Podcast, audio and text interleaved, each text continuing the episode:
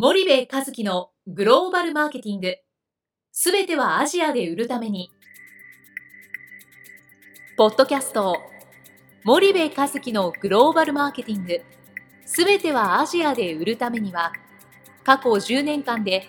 1000社以上の海外展開の支援を行った森部和樹が、グローバルマーケティングをわかりやすく解説します。グローバルマーケティングとは、世界のニーズに応えて利益を上げること。アジアで売るためには、ものづくりプラスグローバルマーケティングを武器とした戦略を持たなければなりません。日本には素晴らしい企業が多く存在します。その企業とともにアジア市場を目指したい。再び、ジャパンアズナンバーワンと呼ばれる時代を作りたい。森部和樹は、そんな思いを持ちながらこの番組を皆様にお届けいたします。こんにちは、ナビゲーターの東忠夫です。こんにちは、森部和樹です。じゃあ、森部さん、あの、まあ、前回のお話で、はい、歯磨き粉の例で、はい、あの、あったと思うんですけど、その価格の適応力、はい、まあ、大井先生なんか現地適合化ってよく言われると思うんですけど、うん、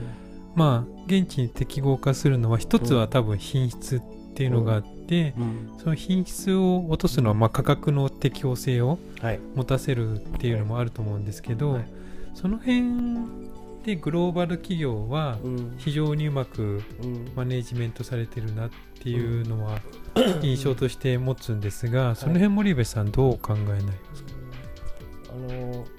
メーカーにとってグローバルで商品を売っていくときに必要なことって世界標準化と現地適合化の両方なんですよね。はい、であの大枠で言うとブランドと,、えっとその製品プロダクト自体は世界標準なんですよね、はいうん、どの国行ってもその商品名で、はい、えー、どの国行ってもその商品を売っていきますと、うん。うん、ただ一方で先進国と新興国では消費者があの賄える金額に差があるので、当然金額は現地的合化しなきゃいけないと、はい、ただ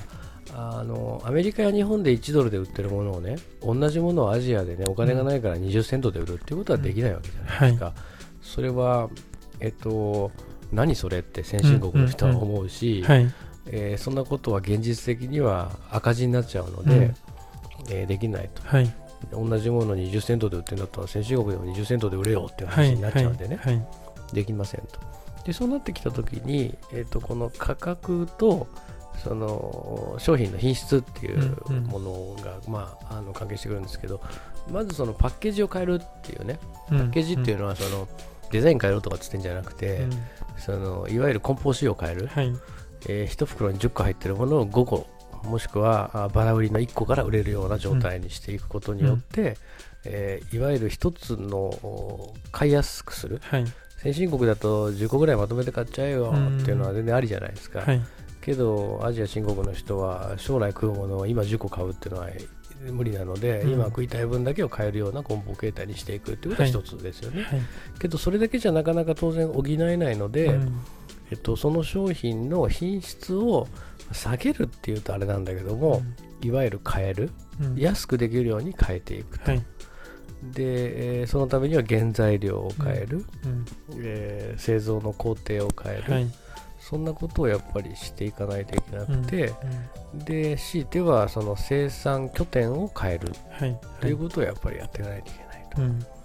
うんでそうすると日本で作ってるものをアジアにアジア新国に輸出しててもね限界があるんですよ、うん、狙える市場の、うん、基本的には近代小売しか取れないじゃないですか、はい、伝統小売取れないですよね、うん、けどアジア新興国で本当に大成功しようと思ったら近代小売だけじゃなくて伝統小売まで取らないといけないと、はい、そうすると日本の基準で作った商品を船に乗せて輸出をしてたら絶対に金額が合いませんと。あるところまではなんとか頑張って調整はできるもののだんだん苦しくなっていくと、うん、でもその苦しくなってきたところまでとにかく現地でのマーケットシェアを上げてそこから先は将来のために投資をしていって、うん、現地に工場を移して、安い原材料を入れて安い梱包形態で、えー、入り数で出していくみたいなことを段階的にこうやっていくわけなんですけどね、はい、けどなんかそこがすごく重要になってくると思うんですけどね。うん。なるほど。そうすると、まあ、その段階を踏まなきゃいけないっていうのは分かるんですけども、うん、具体的に、うん、まあ、なんとなく大枠で言うと、うん、まあ、どの段階でどう踏み切ればいいのかっていうのが、まあ、グローバル企業は結構、まあ、宿泊はあるにしろ、綺麗にやってるなっていうイメージがあって、日本企業は結構そこは後手後手に回るのかなっていうイメージはあるんですけど、あのねグローバル企業はねやっぱりその消費財とかで食品日用品の消費財、うん、まあ、菓子とかね、うん、食わしてなんぼじゃないですか、うん、だからもう鼻から勝負なんですよね、欧米の先進グローバル企業って。で基本的にはそのアジア新興国のマクロ経済の予測をしっかり持ってい。るので、はい。はい。はい、この国で中長期の投資をして儲けますということがもう大前提としてあるから、最初から現地に工場を作って、えー、そこで生産をしてアジア新興国向けの商品を売る体制を作ると、うんうんうん、とにかくやってみて売れたら、うん、よっしゃやってみようみたいなスタンスじゃないっていうのは一つありますよね、うん。うん、本当に先進的な会社はね、はいはい、で一方で日本の会社っていうのはまあ、とりあえずとちょろちょろインポーターに輸出して、やらせてみようと、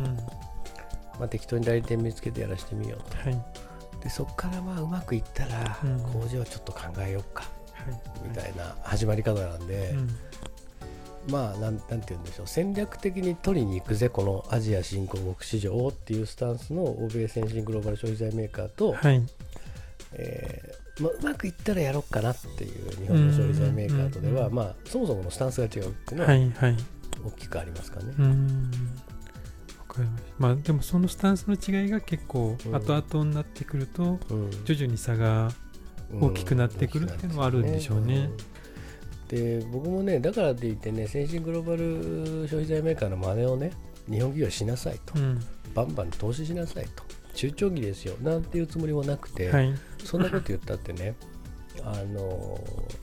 厄介がそれを承認しないですからね、うんでそうするとやっぱり輸出ビジネスをやっている会社、まあまあ、まあゼロの会社はまず輸出ビジネスをやって、はい。えー、輸出額を増やしていきましょう、うん、ただ現地で数パーセントのマーケットシェアをまず取るっていうことをしたければ輸出型でもチャンネルビジネスに切り替えろと、はい、でそれができるとその数パーセントまでいけたんだから数十パーセントまでいけるっていうのが見えてくるんですよね、うん。うん、でそうすると工場投資へのボードのジャッジができる状態になると、はい、ただやっぱ現地で 0. 何パーじゃ工場設備投資しようってならないですよね、うん、やっぱスーパー取らないといけない、うん、でも輸出ビジネスじゃ絶対スーパー取れない、うん、輸出型のチャンネルビジネスに切り替えればスーパーは取れるんですよね、うんう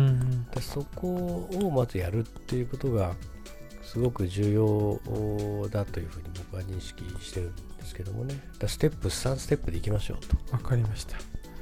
じゃあ森部さんあの今日はここまでにしたいと思います。ありがとうございました、はい、はい、ありがとうございました。本日のポッドキャストはいかがでしたか？番組では森部和樹への質問をお待ちしております。ご質問は podcast アットマーク spydergrp .com ポッドキャストアットマークスパイダー grp.com までお申し込みください。たくさんのご質問をお待ちしております。それではまた次回お目にかかりましょう。